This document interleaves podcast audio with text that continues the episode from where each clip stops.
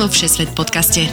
Rozhovory o všemožných miestach, všetečných ľuďoch a všelijakých nápadoch a plánoch, ako spoznať svet. Cestujte s nami každý útorok v spolupráci s denníkom SME.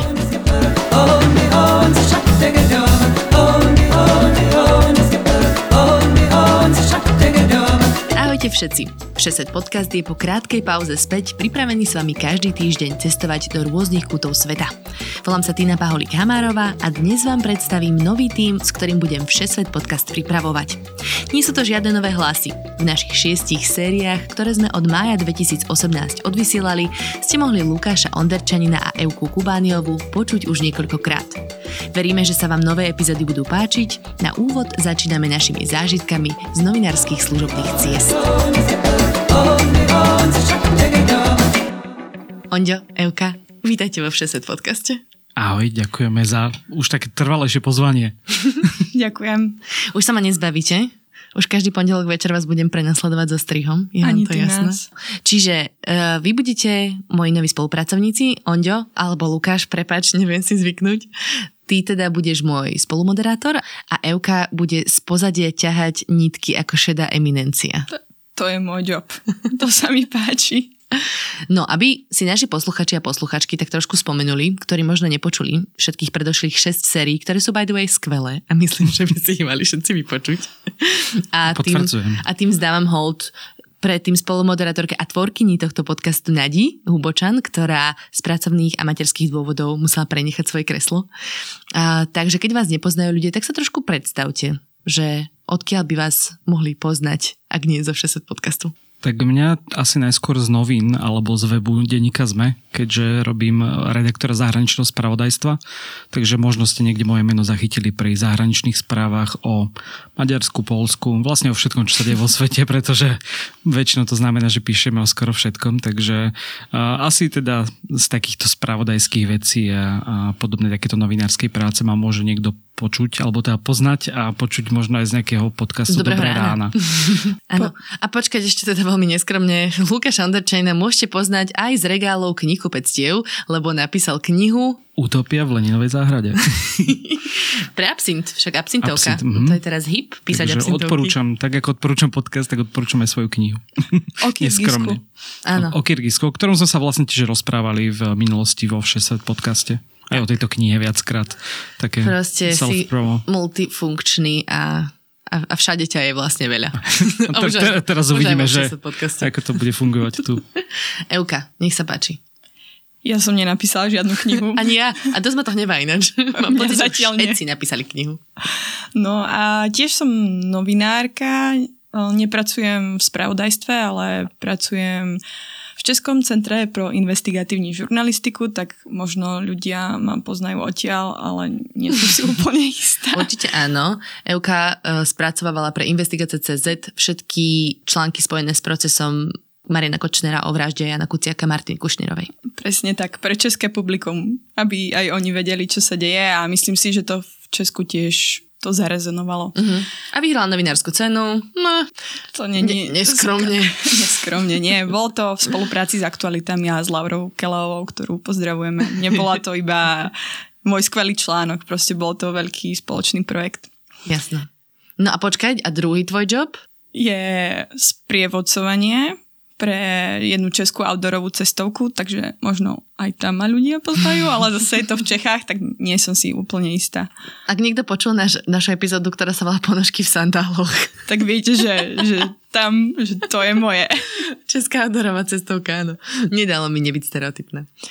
A, a ja teda, aby som, až ak ja už som tu bola veľakrát, ale teda ja som Antina Paholik Hamárová, to znamená, že som sa úspešne vydala, to ste mohli počuť ešte v minulej sérii. Aj pre minulej. Bol to, bol to dlhý proces, dlho to trvalo, ale tak úspešne a aktuálne pracujem v denníku SME mm, na podcastoch a videu ako produkčná dramaturgička a občas moderujem Dobré ráno, takže môj hlas môžete poznať aj odtiaľ. A striham ďalších x podcastov. Väčšinou v pondelok okolo druhej v noci. Väčšinou veľakrát v noci na dovolenkách ma nájdete strihať podcasty na úplne rôznych bizarných miestach. Takže toľko ku mne.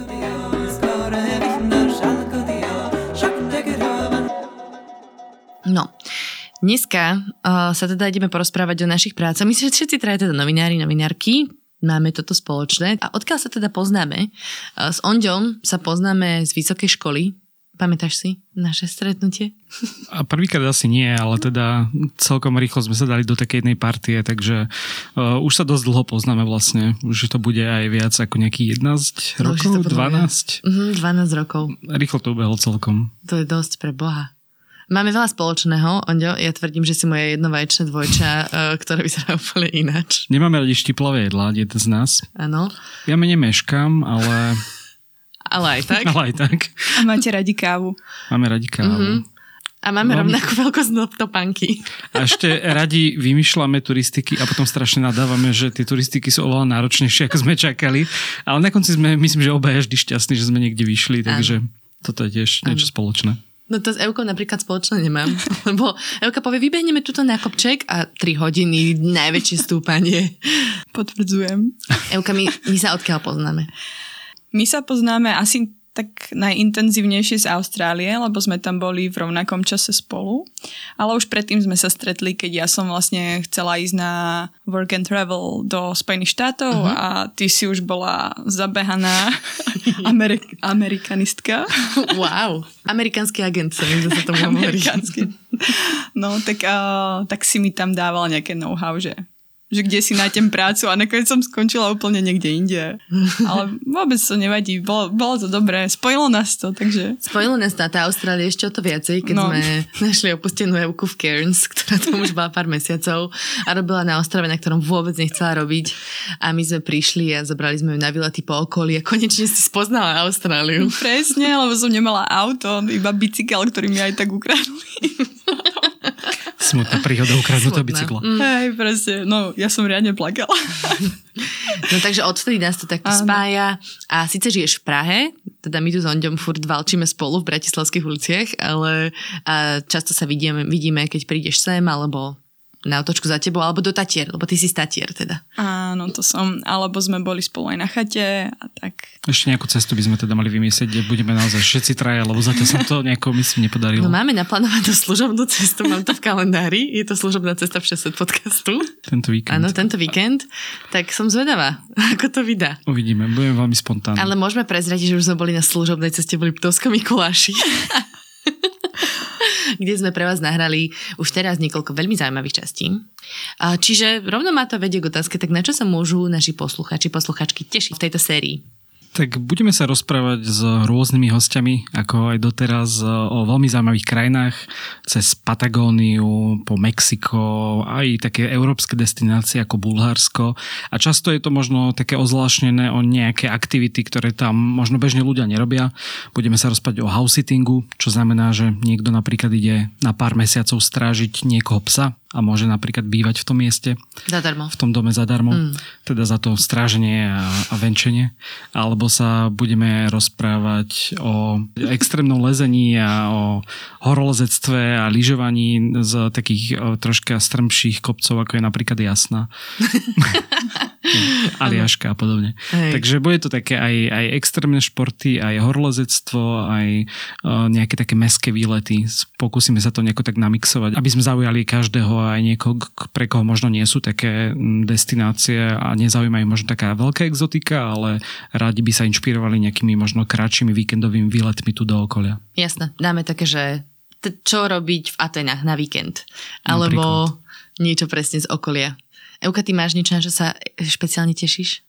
ja sa teším na celú sériu. My sme to tak vymysleli, že to bude najlepšia séria, to je jasné. Elka, myslíš, že mapy CZ konečne prístupie k spolupráci? Prosím vás, keď niekto pracuje v mapách CZ, tak sa nám ozvite. My strašne by sme chceli sponzoring od vás. Lebo už niekoľkokrát nám všetkým podľa mňa zachránili život mapy CZ od Austrálie. My zachránili mapy CZ život, ty si taká. Hej, vieš čo, no určite mi zachránili život v Thajsku, to si môžete vypočuť v sérii od Hajsku. Mm-hmm. uh, v Austrálii tiež a naposledy no v Gruzínsku. V Gruzínsku som teraz bola nedávno uh, na konci leta mm-hmm. a, a tam som proste trekovala s mapami CZ. Nie, tak v Tadžikistane tiež dosť pomohli, takže našli sme dokonca aj nejaké pramene a cestičky na miesta, ktoré vôbec nie sú vyznačené a Mapy.cz tam mali peknú trasu, takže mm-hmm. ďakujeme. Ja som teraz na to namotala aj moju mamu napríklad. Tá už chodí podľa Map.cz, lebo si hľada šľaké cychlochodníčky a takéto veci. No. Takže, no čakáme na ten telefonát, alebo na mail napíšte nám 60 podcast.gmail.com a veľmi radi budeme spolupracovať. Ale budeme radi aj za iný sponzoring, to si nemyslíte? No, aby sme to nerobili zadarmo po nociach. to nás privádza k tomu, že nás môžete podporiť na Patreone, čo som chcela hovoriť na konci, ale tak pre, už keď ste sa dostali sem, máme tam založený účet, 60 podcast, e, kde nám teda môžete prispievať jednotlivými sumami, je to buď nejaká symbolická suma, aby ste nás podporili, alebo chceme rozbehnúť už poriadne e, jednotlivé výhody a to znamená, že budeme dávať k dispozícii nejaké linky a ak budete mať záujem, tak vás dáme dokopy v rámci facebookovej skupiny s cestovateľmi a cestovateľkami, ktoré sa objavili v našich podcastoch jednotlivých. Čiže ak máte radi 60 podcast, tak sa veľmi potešíme, keď nám to dáte najavo aj takýmto spôsobom a my budeme motivovanejší sa do toho pustiť naplno. A môžeme kúpiť Tine kávu, keď bude strihať o druhej ráno. No vy budete strihať tiež, nebojte sa. Sa. No aby som to tak uzavrela, že ako bude vyzerať táto séria, tak samozrejme stále si chceme zanechať asi takýto tento kamarádsky vibe, že jasné, e, cestovanie je vážne, seriózne, ale však môžeme aj niečo si pripiť občas. Aj akože uvoľnenie sa opustiť trošku. Nie je to také neformálne. Áno, nie je to neformálne. A je tu tam taký spoiler alert, že ja zase na chvíľku odídem zo Slovenska. Keďže máme v klejme, že cez polozeme gule, tak musíme dodržať aj túto časť. Presne tak, aby to nebolo trápne, že to budeme nahrávať z jedného štúdia, jak teraz tak, tak zase sa niekam vyberieme do sveta. Takže pôjdeme na trase Praha, Bratislava a to je tajné ešte. Nechám si to na ďalšie epizódy. K dnešnej téme. A dnešná téma je teda novinárske výlety a nejaké služobné cesty, ktoré sme absolvovali a ktoré možno môžu byť pre niekoho zaujímavé, že keď si predstavia, či novinári veľa cestujú, málo, tak ja neviem, či sme úplne nejaké ukážkové príklady, asi úplne nie. Asi nie. Tak dajme tomu, že taký ten šedý priemer. Čo takí novinári robia, ako sa napríklad dostanú do sveta? Euka. Ty pracuješ pre CZ, ktoré patria do medzinárodnej organizácie, ktorá združuje investigatívnych novinárov, OCCRP. Čo to znamená Áno. presne? Organized Crime and Corruption Reporting Project. To teba skúšam. Hej, strašne ťažké. Normálne som sa spotila. A teda vy e, máte spoluprácu naprieč svetom a máte ano. také akože rôzne stretnutia na rôznych kútoch sveta. Ako to vyzerá? No, uh, v podstate títo ľudia sa prekvapivo skoro vôbec nestretávajú. tak ale... potom není o čom. Končíme. Nie, nie. Uh, je to tak, že raz za rok sa robí veľká akoby konferencia, kde idú šéf-redaktori jednotlivých centier, uh-huh. plus si vyberajú pár ľudí z týmu, alebo celý tým. A ja som takto bola na konferencii v Rige, ktorá sa tam konala každoročne až do toho momentu, ako som prišla ja, pretože v ten rok sa tam okrem všetkých top investigatívnych novinárov sveta objavila ešte aj azerbajdžanská tajná služba, pretože sme tam mali samozrejme novinárov z Azerbajdžanu a keď trošku sledujete o, svetové dianie, tak nie je to úplne demokratická krajina a naši kolegovia sú tam pod obrovským tlakom. Jedna novinárka dokonca dostala aj domáce väzenie. Uh-huh. Takže keď, keď tam prišli títo novinári, tak súčasne s nimi tam bola aj tajná služba, ktorú si teda ktorú sme si všimli až po troch dňoch, ako nám tam... Boli to takí páni s klobukmi a dlhými kabatmi po zem? Nemali, nemali klobuky, ale mali kožené bundy. Akože bolo jasné, že nie Takže sú novinári. Takže nie úplne KGB z 80s, uh, ale skôr také 90s. Siska 90s. 90s. Hej. hej, hej, hej. Hej, presne. Ale fakt bolo zjavné, že tí ľudia sú strašne divní a že na 100% nie sú novinári, ale my sme boli ubytovaní v hoteli, hej, takže mm-hmm. Ako nemali sme vybukovaný celý hotel, čo možno bola chyba. To znie a... ako raj pre tajných agentov, konferencia investigatívnych novinárov. Ja, ja nerozumiem, prečo to robia. ako z filmu. Ale teda už sa to nekoná táto konferencia. Nie, ona sa koná, ale zmenili miesto, prekvapivo. takže... To nepovieme, kde?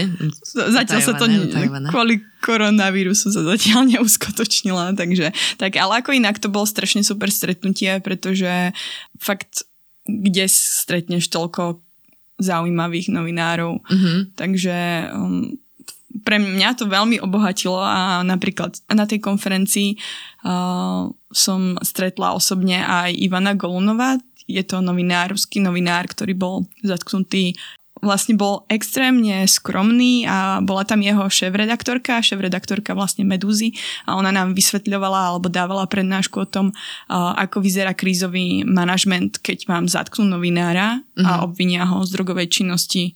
Samozrejme, to ten človek proste asi ani v živote nevidel drogy. Nie je to, že by ešte dealoval alebo uh-huh. niečo podobné. Takže uh, bolo to fakt uh, veľmi obohacujúce, pretože my môžeme byť vlastne radi, v akej žijeme krajine. Jasné. No. To je veľmi deep, čo si teraz povedala. Ja som sa chcela spýtať, že a spoznala si aj Rigu? Ale to je testovateľský podcast, takže hej, hej. spoznala si aj Rigu?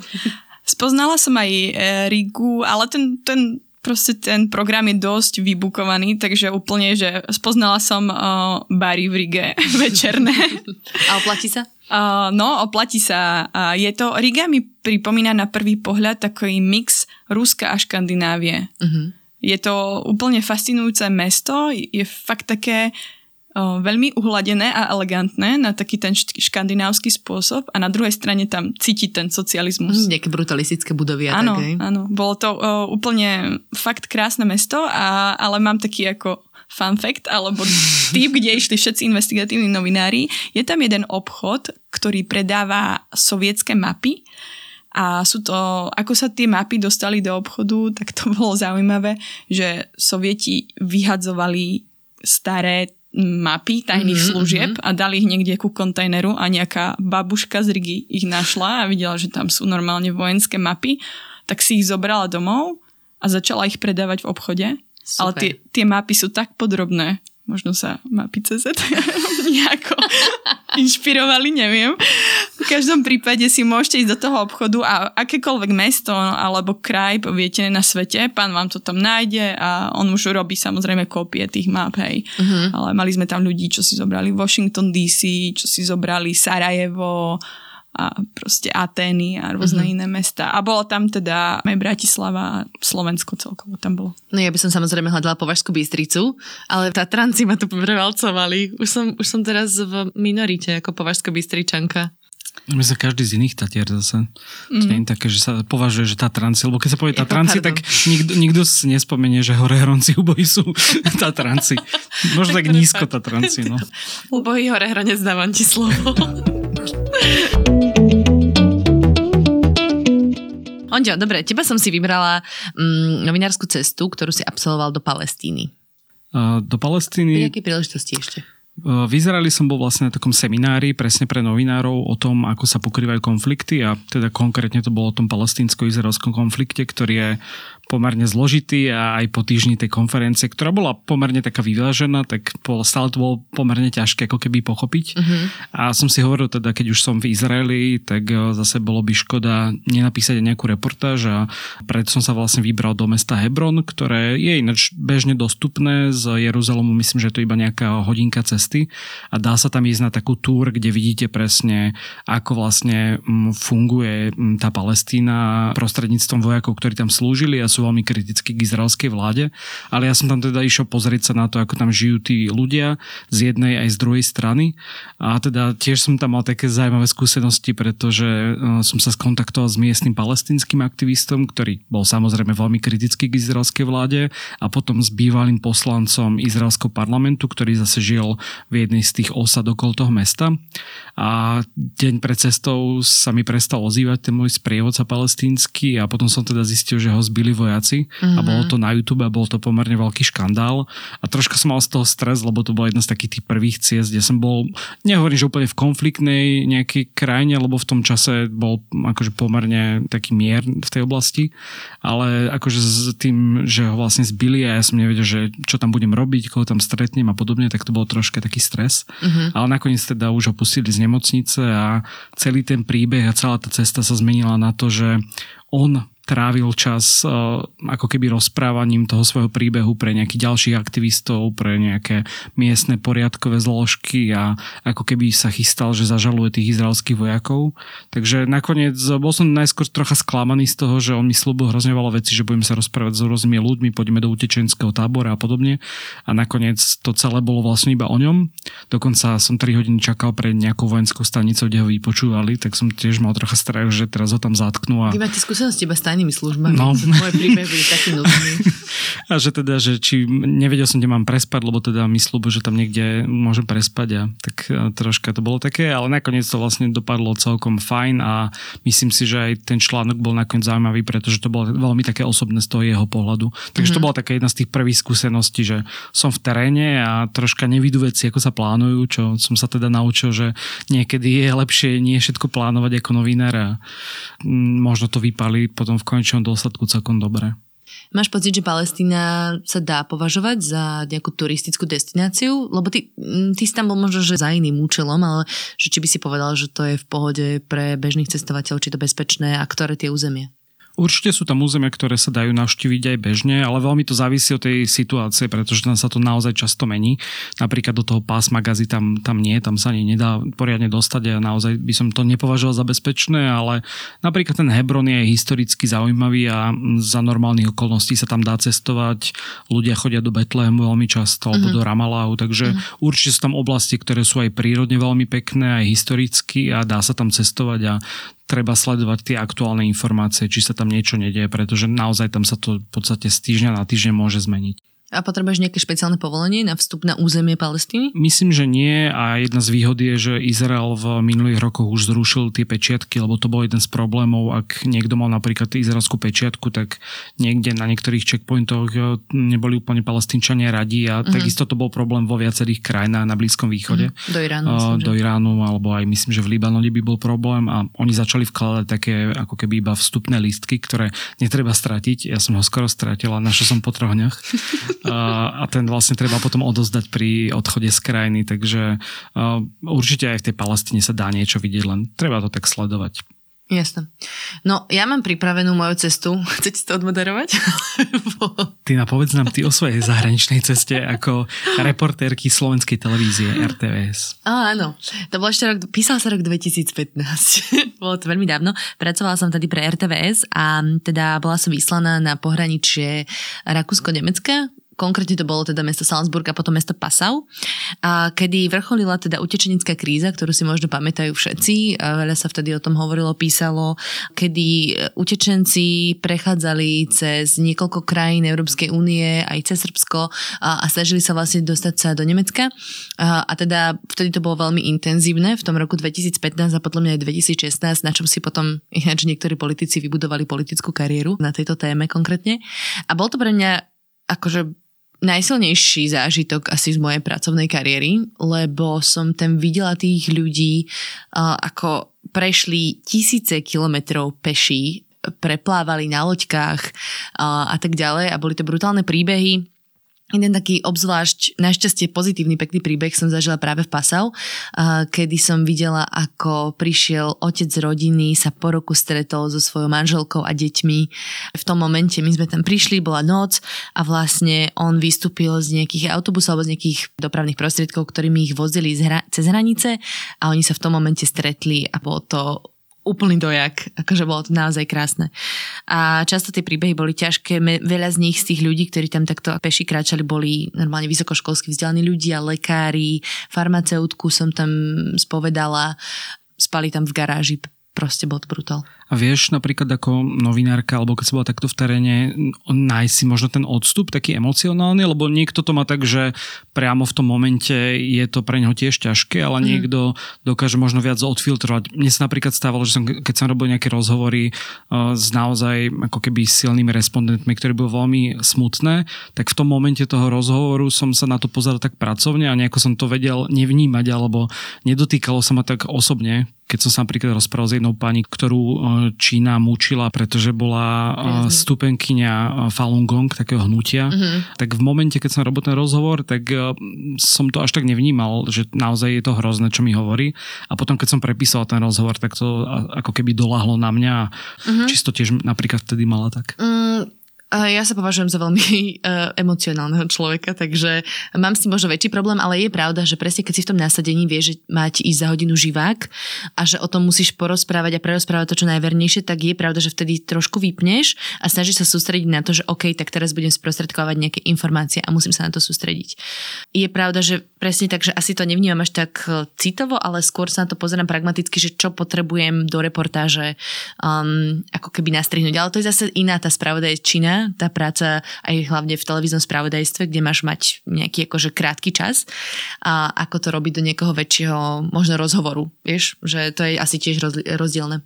Ty si vlastne teraz takéto niečo zažil aj s tým hasičom, ktorý hasil dvojčky z 9-11, že si urobil s ním rozhovor a až potom, keď si ho prepisoval, si si uvedomil, že to boli brutálne príbehy, čo hovoril. Bol to veľmi smutné, ja som tak sa pripravoval na to, že aby som tie otázky kladol tak opatrnejšie, lebo vedel som, že mal vlastne aj psychické problémy kvôli tomu. On tam bol 8 mesiacov už po tom, čo sa zrútili dvojčky, tak 8 mesiacov hľadal tie pozostatky a on sa vlastne pri prvej otázke hneď rozplakal, takže to bolo akože ťažké možno aj viesť ten rozhovor, aby to naozaj nebolo veľmi na ňu ako keby nedolahlo, ale to niečo iné, ako keď ideš niekde úplne do terénu, čo mm-hmm. tak plynulo možno naviažem na cestu do Rwandy, ktorá bola veľmi ťažká z toho hľadiska, že naozaj tá genocída, ktorá sa Rwande stala, aj keď už to bolo 20 rokov a viac ako 20 rokov, tak je to stále veľmi tam prítomné a tam sa vlastne rozprávať s ľuďmi, ktorí to zažili je tiež veľmi ťažké a tam sa mi vlastne podarilo stretnúť s človekom, ktorý bol na tej strane tých vrahov, ktorého nejakým spôsobom donútili pridať sa k ním a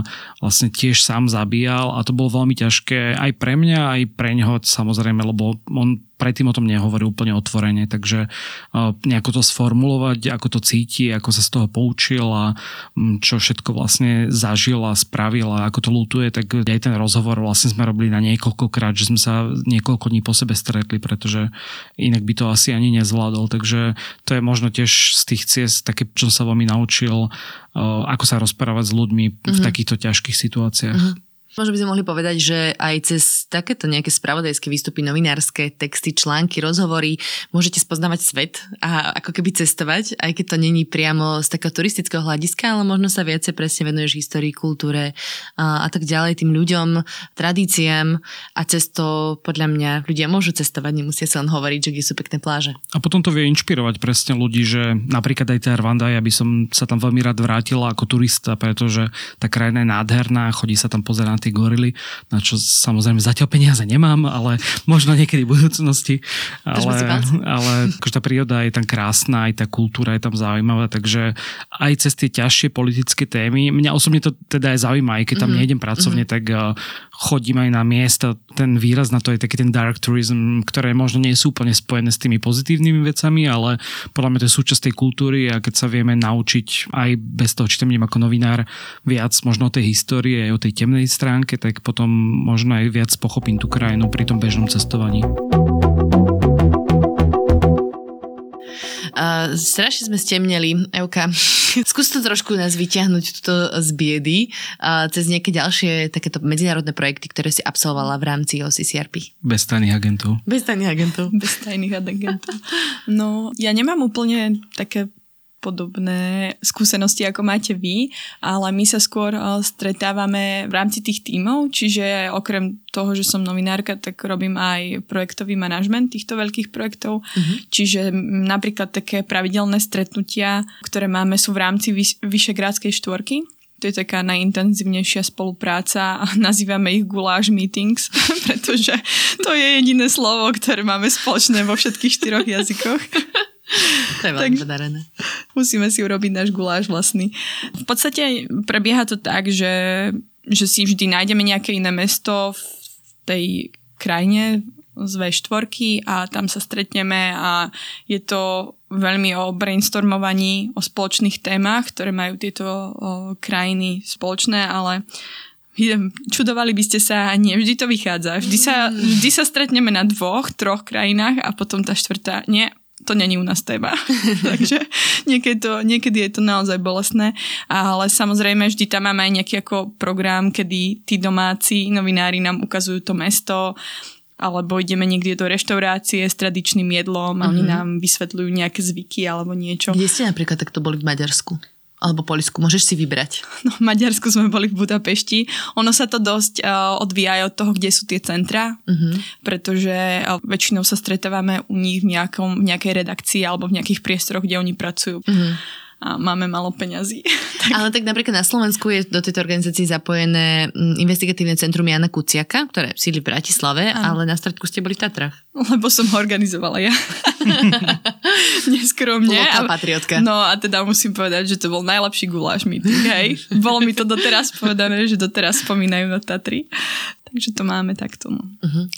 Skúsime na takú motiváciu, inšpiráciu pre mladých novinárov, že ako sa vedie dostať na takéto pracovné cesty, pretože Ondio, ty si známy tým, že vieš vykomať z poslednej ďury nejaký grant, čo teda mne sa nikdy v živote nepodarilo, nie že by som sa nejako snažila.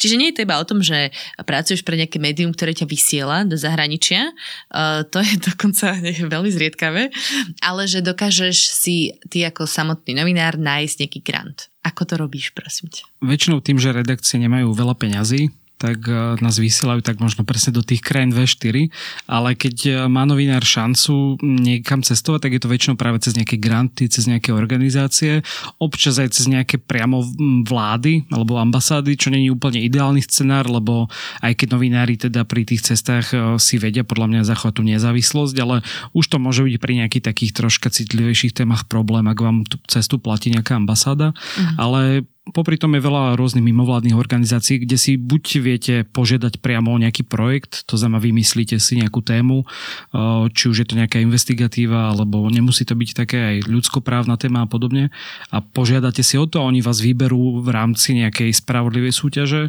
alebo sa môžete priradiť na nejaký kurz, prihlásiť. Ja som napríklad sa dostal do Tajska vďaka takému niekoľkomesačnému online kurzu o ľudských právach v médiách a na konci toho kurzu kurzu vybrali nejakých 15 účastníkov, mm-hmm. ktorí boli najaktívnejší a tým vlastne ponúkli, mohli ísť buď do Tajska, alebo myslím, že do Tanzánie.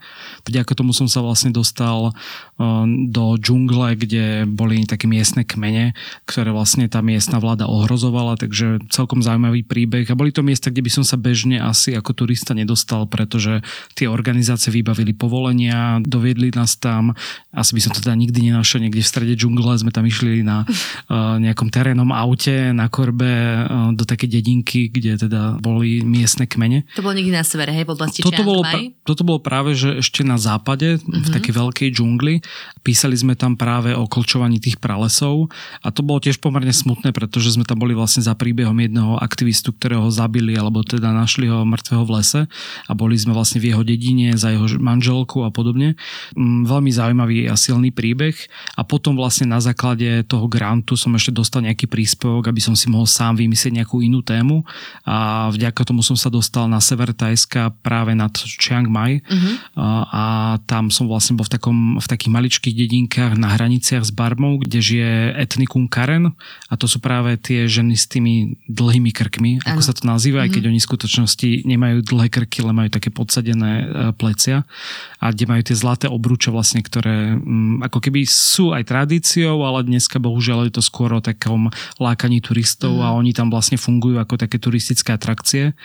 Ja som tam teda išiel s predpokladom, že to bude presne ako tá ľudská zoo. Aj to tak trocha vyzerá, oni tam sedia a tkajú koberce a ľudia si ich fotia. Mm-hmm. Ale na druhej strane oni sami teda hovorili, že pre nich je to ako keby jediné východisko, pretože iná alternatíva bola byť zavretá v utečenskom tábore. Takže vďaka tomu, že majú aj tie zlaté obruče, dokonca niektoré si to dokázali dávať dole, že to mali ako keby odrezané a bolo to iba kvôli tomu turizmu.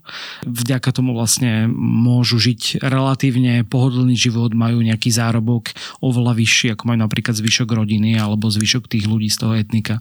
Takže to bola tiež taká zaujímavá skúsenosť. A to som bol vlastne ešte aj dokonca študent alebo stážista v ZME, takže uh-huh. nebolo to tak, že by som musel byť e, trvale zamestnaný médium a dalo sa vlastne prihlásiť. A práve mladí novinári majú oveľa viac podľa mňa takýchto šancí, prihlásiť sa na rôzne kurzy a granty a často sú zahrnuté práve takéto služobné cesty a nejaké expedície. No to už my nie sme. už, už vy, myslím, že odchádzame z tejto vekovej kategórie Je to do 30 Asi tak väčšinou. No. no, dobre. Tak nič. Tak budem musieť inak to vymysleť, Joka. no. Ďalšia premrhaná príležitosť. Hej, hej, hej. Ale hej, je to super a dúfam, že sme takto motivovali. Ja som teda na toto bola mizerná, ja som chodila len cez všelijaké študentské programy a nie novinárske. A, ale ja som ešte chcela spomenúť takú jednu moju skúsenosť, ktorá sa týkala toho, že som pracovala pre verejnoprávnu televíziu, ale ono často si všelijakí vládni predstavitelia na Slovensku, ústavní činiteľi napríklad, organizujú skupiny novinárov, ktorí s nimi ako keby idú na nejaké konkrétne zasadanie Takto som sa dostala niekoľkokrát do vládneho špeciálu. Aj do toho veľkého, Tučko, či jak to volajú Tupolev, aj do takých tých malých lietadiel, kde bolo proste len, ja neviem, zo 10 miest. A, to som letela, myslím, že s tedajším ministrom zahraničných vecí Lajčakom do Luxemburgu na otočku na nejaké rokovanie a cestou naspäť sa nám stalo to, že sa lietadlo v nejakom víre, to malé lietadlo prepadlo asi o 100 metrov a ja som nebola priputaná samozrejme. A, takže som sa roztriskala ostrob lietadla aj s čaštíkom, ktorý tam práve niečo niesol, tak ten letel so mnou. Um, tak to bol vlastne tiež taký nejaký bonus z toho, že som sa dostala na takéto miesto. A v tých lietadlách to, ja som teda zatiaľ neletel vládnym špeciálom, lebo nejako som sa vyhýbal týmto bruselským expedíciám. ale a je to sranda Je tam no. prístup napríklad, e, tí novinári môžeš akože počas letu ísť za ministrom a porozprávať sa s ním, či skôr oni na začiatku väčšinou si organizujú také tlačovky v tom lietadle, že? Oni, áno, áno, záleží, ako dlho trvá tá cesta, ten, ten Luxemburg nebol až tak ďaleko, ale je to o dohode, oni väčšinou sedia v nejakej inej časti a nie je to skôr, že novinári sa nahrnú za ministrom, ale skôr minister príde za novinármi a keď chcú, tak im dá nejaké vyjadrenie k tej danej téme, ktorú sa práve ide riešiť. Čiže áno, často vydávať také tie fotky, obrázky, kde sa debatujú medzi sedačkami v lietadle. Ono vlastne rozdiel je často v tom, že kam ten človek letí a koľko tam strávi času, že mm. napríklad pre televíziu je to niečo iné ako pre denník, takže e, rozumiem, že vlastne televízie tam sú dôležitejšie často, Hej. ale pre nás ako denníkárov je niekedy možno aj zbytočné, keď vlastne treba sa pripraviť, od, odísť na to letisko, letí sa tam nejakú hodinu, dve do Bruselu, tam vlastne si pozrieť tlačovku, na ktorej sa aj tak často nedá pýtať, mm-hmm. lebo je to vlastne iba také vyhlásenie, alebo teda majú prednosť niekedy zahraničné médiá a potom vlastne letíme späť, tak niekedy je asi jednoduchšie si možno tú tlačovku pozrieť online, takže možno aj preto my sme napríklad až tak často do Bruselu alebo do Luxemburgu nechodili. Hej. Mňa zaujíma, aký je catering vo vládnom špeciále. Bagety. Žiadny kaviár? A nebol to kaviár. Fakt si myslím, že to boli bagety a džusik som si určite dala a nejaká voda, ktorá tam na mňa letela, keď som padala. Od toho čašníka vo vzduchu. Mala som sa mi na svojej tacičke nejako, čo tam letela, hej. Ale nepamätám si nejaký fancy catering. Ale v rámci mojich zahraničných ciest, keď som bola to, točiť, respektíve vyrábať reportáž o jedle budúcnosti v Bruseli. To bola nejaká konferencia o jedle budúcnosti. To bolo veľmi zaujímavé, lebo sme presne v eh, parlamente riešili takže meso z molekúl, alebo mravce sme tam skúšali, akože pripravené, urobené mravce, alebo nejaká rastlina strava alternatívna toho, že jasné, keď už to nebudeme môcť jesť meso, pretože naša klíma bude na, tak na tom zle. Uh, takže aké sú alternatívy. A to bolo veľmi zaujímavé. Takže si mali červíky na mesto bagety, Mala som červíky, ale potom som si šla na bruselskom námestí dať wafľu obrovskú aj so šláčkou. A to je moje odporúčanie na dobré jedlo v Bruseli. Oďo, ty čo si mal najlepšie? Na nejakej takéto služobnej ceste? No, na novinárskej, hej, pozor. A Tajvan. Akože na Tajvane som bol písať a to bolo také z témy, že zdravotníctvo a zahraničná politika a podobne. A tam to nás pozývali... Do Číny, čo? A už asi nie, no. A tam nás pozývali na veľmi dobré jedlo, takže Tajvan bol super v tomto, že odporúčam aj pre milovníkov gastronómie. Ale ideálne, keď vás niekto pozve. A ktorý guláš bol najlepší? Ten, čo som si uvarila sama. Nie, ja nevarím, ja neviem variť. V klube. Žiadny guláš som nikdy neurobila. No bagety, no klasika. Ja neviem, to je podľa mňa taká, taká vec, ktorú dávajú na všetkých mítingoch a konferenciách. Mm. A bohužiaľ musím povedať, že naše gulášové mítingy dosť sú chabe na jedlo. Väčšinou sú to také, že špagety a také praženice. Mm. No čo si uvaríme doma, no. Chápam. A Ale by som sa vás ešte spýtal, že keď ste veľa cestovali, mali ste niekedy nutkanie písať o tých krajinách, alebo teda viem, Tina, že ty keď si cestovala po Austrálii, tak si pôvodne chcela nahrávať možno nejaký dokumentárny, uh, film? dokumentárny film a Knihu podobne. som sa písať? Uh-huh. a ale... začala som robiť 60 podcast namiesto toho. Napríklad, ale vlastne Euka, neviem, že či keď si aj pracovala ako sprievodkynia, či bolo to taký nutkanie, že toto, s týmto by som sa mala podeliť so svetom a napísať o tom niečo.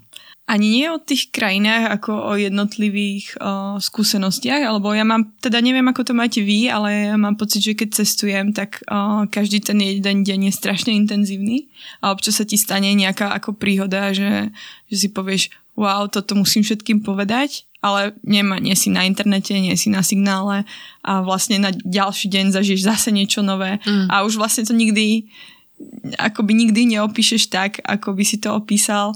Takže občas si robím nejaké poznámky, ako iba sama pre seba, ale... Už píšeš ale, si deníček, hej? Ale no, ani to mi moc nevychádza. Ale dá sa to, ja som to robila uh, pri ceste vo Vietname a tam som sa snažila sa toho držať zo začiatku Nového Zelandu a tak ďalej. Uh, no a teda ja veľa točím, ja mám toľko materiálu, že by som podľa mňa mohla urobiť koprodukciu so všetkými krajinami, kde som bola. A teda raz to postriham. Ale neviem, čo sa musí stať. Musíme zavrieť do väzenia asi. Už som nemohla robiť nič iné, iba strihať veci a proste pracovať so všetkými tými nahrávkami. Z Islandu v roku 2015 mám vytočených asi 6 hodín a, a nikdy som to nespracovala do nejakého formátu. No. Ale raz sa mi podarilo, aby som to zakončila pozitívne, e, keď sme vlastne odišli zo Slovenska smerom do Austrálie, tak sme ešte dva mesiace chodili po Indii a po Nepále a tam som vtedy urobila reportáž, ktorá sa odvysela aj v svete v obrazoch. Dokonca. To bolo po zemetrasení. To bolo dva roky od zemetrasenia v Katmandu, presne tak, že bol tam aktualizačný moment, mala som natočené obrázky a tak ďalej. Čiže ja mám z každého jedného výletu úplne nepričetnú chuť z toho robiť nejaký záznam, uh, produkt, dokument, reportáž, hocičo, ja to proste strašne chcem, iba to neviem zrealizovať časovo. Že raz možno raz to príde. nejaký celovečerný film, raz na to životopisný. Uh-huh, uh-huh. Ako som šla do sveta. Na dôchodku. Dobre, priatelia, budeme končiť. Podľa mňa už sme mali celkom dosť. Tak teda budeme sa stretávať v takomto zložení a alternatívnych kombináciách eh, najbližších niekoľko mesiacov. Určite pre vás chceme v rámci 7. série pripraviť minimálne 20 častí, 20 epizód, tak Boh nám pomáhaj. A vám tiež. A vám tiež, že to budete počúvať. Keby ste mali akýkoľvek feedback, tak sa potešíme, že nám napíšete. My čítame každú jednu správu, čiže napíšte na Instagrame, na Facebooku, na Gmaili, na YouTube, všade sme ako Všeset podcast. A nezabudnite nás podporiť na Patreone, ako už ty na v úvode spomínala. Áno, áno, výborne. Alebo lajkovaním a šerovaním, to nás tiež veľmi poteší. S piatimi hviezdičkami. Neviem, či recenzie. sa ešte dajú recenzie robiť. Myslím, ale... že sa to robí recenzie presne tak na všetkých podcastových aplikáciách alebo na Facebooku a hej, presne 5 hviezdičiek nás posúva dopredu a môžeme sa zobrazovať viacerým poslucháčom. Tak ďakujeme pekne a dúfam, že si nás pustíte aj opäť o týždeň. Vychádzame každý útorok. Budeme sa rozprávať budúci týždeň o Patagónii. Tešíme sa na vás. Ahojte. Ahojte. Ahoj.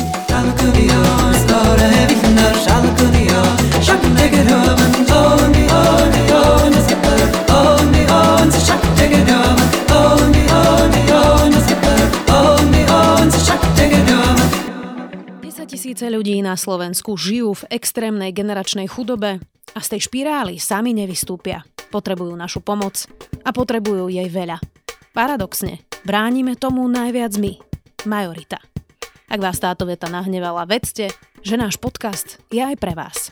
Odsúdený na neúspech je nový podcast denníka SME a v spolupráci s človekom v ohrození vám od 6. septembra ukážeme, že žiť v osade nie je výhra ani dobrovoľné rozhodnutie. Že Rómovia v osadách nezarábajú na dávkach, že chcú žiť lepšie a chcú aj pracovať. Dieťa, ktoré sa narodí do osady, je v našej spoločnosti všetkými okolnostiami odsúdené na neúspech. Volám sa Zuzana Kovačič-Hanzelová a v podcaste Odsúdený na neúspech vám postupne ukážeme, že vymaniť sa z generačnej chudoby rómskych osád na Slovensku je takmer nemožné.